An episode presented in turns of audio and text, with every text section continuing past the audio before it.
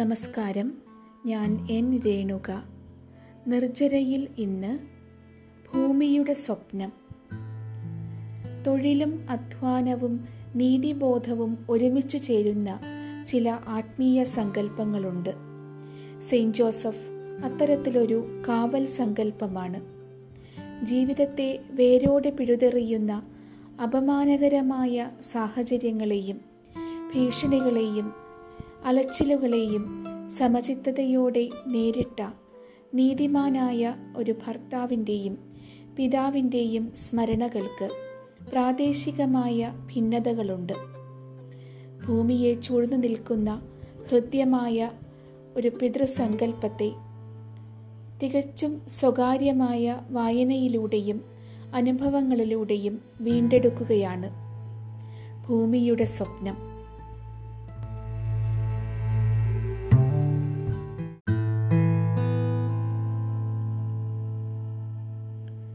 Convent സ്കൂളിലെ വിരസമായ പഠനദിനങ്ങളിൽ March മാസത്തിലാണ് ആകെയൊരു തളിർപ്പും ആഹ്ലാദവുമൊക്കെ അനുഭവിച്ചിരുന്നത്.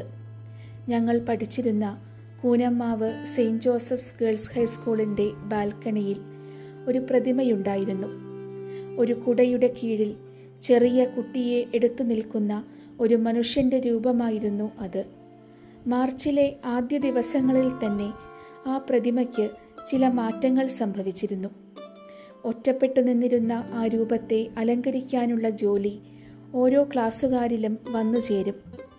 ഇളം വെയിലിൽ അസംബ്ലി കഴിഞ്ഞ് തുടങ്ങാനിരിക്കുന്ന ക്ലാസ്സുകളെക്കുറിച്ചും അടികളെക്കുറിച്ചുമുള്ള ആകുലതകളെല്ലാം ഒഴിഞ്ഞ് ചില പ്രത്യേക പാട്ടുകളുമൊക്കെയായി അസംബ്ലി കുറച്ചു നീണ്ടുപോകും. അലങ്കൃതമായ ദിവസങ്ങൾക്കു ശേഷം വലിയ ആഘോഷങ്ങളും പാട്ടുകളും കഴിഞ്ഞ് വർണ്ണക്കൊടികളുമായി എല്ലാവരും റോഡിലൂടെ ഘോഷയാത്രയായി പോകും. തിരിച്ചെത്തുമ്പോൾ മിഠായികളോ പായസമോ കിട്ടും. ഒരു അധ്യയന വർഷം ഈ ഒരു ദിവസം മാനസികമായി അനുഭവിച്ചിരുന്ന സ്വാതന്ത്ര്യവും നിർഭയത്വവും ഇപ്പോൾ പോലും അനുഭവിക്കാനാകുന്നുണ്ട്.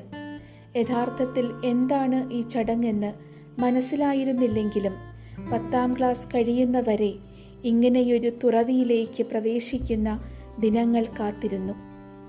ഏഴിലം പാലപൂത്തു എന്ന അപരിചിതമായ ഇനത്തിൽ പാടിയിരുന്ന ഏഴകൾ വന്നണഞ്ഞു കണ്ണുനീരിൻ കുമ്പിളുമായി എന്ന പാട്ടിനും സെൻ്റ് ജോസഫിനും തമ്മിലുള്ള ബന്ധം എന്തെന്ന് വളരെ കാലത്തിനു ശേഷമാണ് മനസ്സിലായത്. പ്രപഞ്ചത്തെ പൊതിഞ്ഞു നിൽക്കുന്ന മാതൃസങ്കല്പം പോലെ ഒരു പിതൃസങ്കല്പം ഹൃദ്യമായ ഒരു ഓർമ്മയാണ്. അധ്വാനത്തിൻ്റെയും തൊഴിലിൻ്റെയും പ്രകീർത്തനങ്ങൾ നിശബ്ദമായി മുഴങ്ങിയിരുന്ന ഒരു കാലമായിരുന്നതിനാലാകണം സ്വപ്നാത്മകമായ അനുഭവമായി ആ ദിനങ്ങൾ ഇപ്പോഴും കൂടെയുള്ളത്. ആദ്യമായി തനിയെ വായിച്ച പുസ്തകം സോവിയറ്റ് ബാലകഥകളിൽ ഉൾപ്പെടുന്ന അർക്കാദി ഗൈദാറിൻ്റെ ചുക്കും ഗെക്കുമാണ്. ഒരു ഉത്സവകാലത്താണ് വല്യമ്മ ആ പുസ്തകം വാങ്ങിത്തന്നത്. നീലമലയ്ക്കടുത്തുള്ള കാട്ടിൽ ജീവിച്ചിരുന്ന അധ്വാനിയും അന്വേഷിയുമായ ഒരു മനുഷ്യൻ തൻ്റെ പണിതീരാത്ത ഇടത്തിലേക്ക് ഭാര്യയെയും കുട്ടികളെയും വിളിക്കുന്നതും അവരുടെ അലഞ്ഞ യാത്രയും അസൗകര്യം പറഞ്ഞുകൊണ്ട് അയാൾ അയച്ച ടെലഗ്രാം കാണാതെ അവർ അവിടെ എത്തുമ്പോൾ അയാൾ ജോലി സംബന്ധിയായി മറ്റൊരിടത്തേക്ക് പോകുന്നതും ചുക്കിൻ്റെയും ഗക്കിൻ്റെയും വികൃതികളും കാത്തിരിപ്പുകളും അരക്ഷിതത്വവും ഒടുവിൽ ഹിമതടങ്ങളിലൂടെ അച്ഛൻ തിരിച്ചെത്തുന്ന കാഴ്ചകളും ചുക്കിനെയും ഗക്കിനെയും മടിയിലിരുത്തി വാത്സല്യത്തോടെ അവരെ നോക്കുന്ന ചിത്രങ്ങളുമെല്ലാം തൊഴിൽനിഷ്ഠവും സ്നേഹാർദ്രവുമായ പിതൃസങ്കല്പങ്ങളിൽ ആഴ്ന്നു ജീവിക്കുവാനാണ് മൂകമായി പറഞ്ഞത്.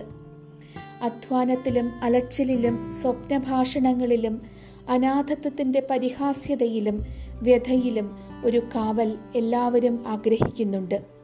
വിശുദ്ധരുടെ താരാപഥത്തിന് അഭൗമിക ചാരുതകളേക്കാൾ മണ്ണിൽ ജീവിച്ചവരുടെ വിയർപ്പും സ്വപ്നവും കാത്തിരിപ്പും സഹവർത്തിത്വവുമായാണ് ബന്ധം.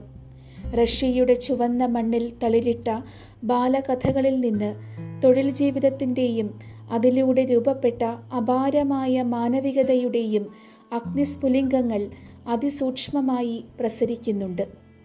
പുതുവർഷപ്പിറവിയിൽ മോസ്കോയിലെ സ്പാക്കി ഗോപുരത്തിലെ സുവർണ ഘടികാരത്തിൽ നിന്നുയർന്ന മണിനാദം ചുക്കും കെക്കും കേൾക്കുന്നുണ്ട്. നഗരത്തിലും മലയിലും പുൽപ്രദേശത്തും തൈകയിലും നീലക്കടലിലും മുഴങ്ങുന്ന മണിനാദം മാനസികമായി ജീവിക്കുവാനും കഠിനമായി പ്രയത്നിക്കുവാനുമാണ് ആ മണിനാദം പറയുന്നതെന്ന് എല്ലാവരും മനസ്സിലാക്കുന്നുണ്ട്. അലഞ്ഞെത്തിയ അച്ഛൻ്റെ മടിയിലിരിക്കുന്ന കുട്ടികളുടെ ചിത്രത്തിനും സ്കൂൾ ബാൽക്കണിയിൽ ചെറിയ കുട്ടിയെ എടുത്തു നിൽക്കുന്ന മനുഷ്യൻ്റെ രൂപത്തിനും മനസ്സിൽ ഒരേ ഛായയാണ്. നിരന്തരം തൊഴിലിൽ ഏർപ്പെട്ടിരിക്കുന്നവരുടെ സ്നേഹത്തിന് ഭൂമിയിൽ നിന്ന് അകലാനാവില്ല. അവരുടെ സ്വപ്നങ്ങളും കാത്തിരിപ്പുകളുമെല്ലാം ഏകാന്തതയായും നിശബ്ദതയായും പുതിയ സ്നേഹമായും പരിവർത്തിക്കപ്പെട്ടുകൊണ്ടിരിക്കും. ആർ രാമചന്ദ്രൻ്റെ ദിവ്യദുഃഖത്തിൻ്റെ നിഴലിൽ എന്ന കവിതയിലൂടെ ഈ സംഭാഷണം അവസാനിപ്പിക്കാം. നീ കേൾപ്പതില്ലല്ലോ നിൻ പദധ്വനി പോലും, നീ കാൺമതില്ലല്ലോ നിൻ നിഴൽ പോലും, നിന്നിൽ നിന്നകലുവാനാകാതെ നിന്നിൽ തന്നെ നീറി നീറിക്കൊണ്ടയ്യോ നിത്യതയുടെ ഏകാന്തത്തിലിരിപ്പൂ നീ, നിന്നശാമ്യമാം രോദനം കാലം, നിൻ കരാളമാം ദുഃഖം വാനം.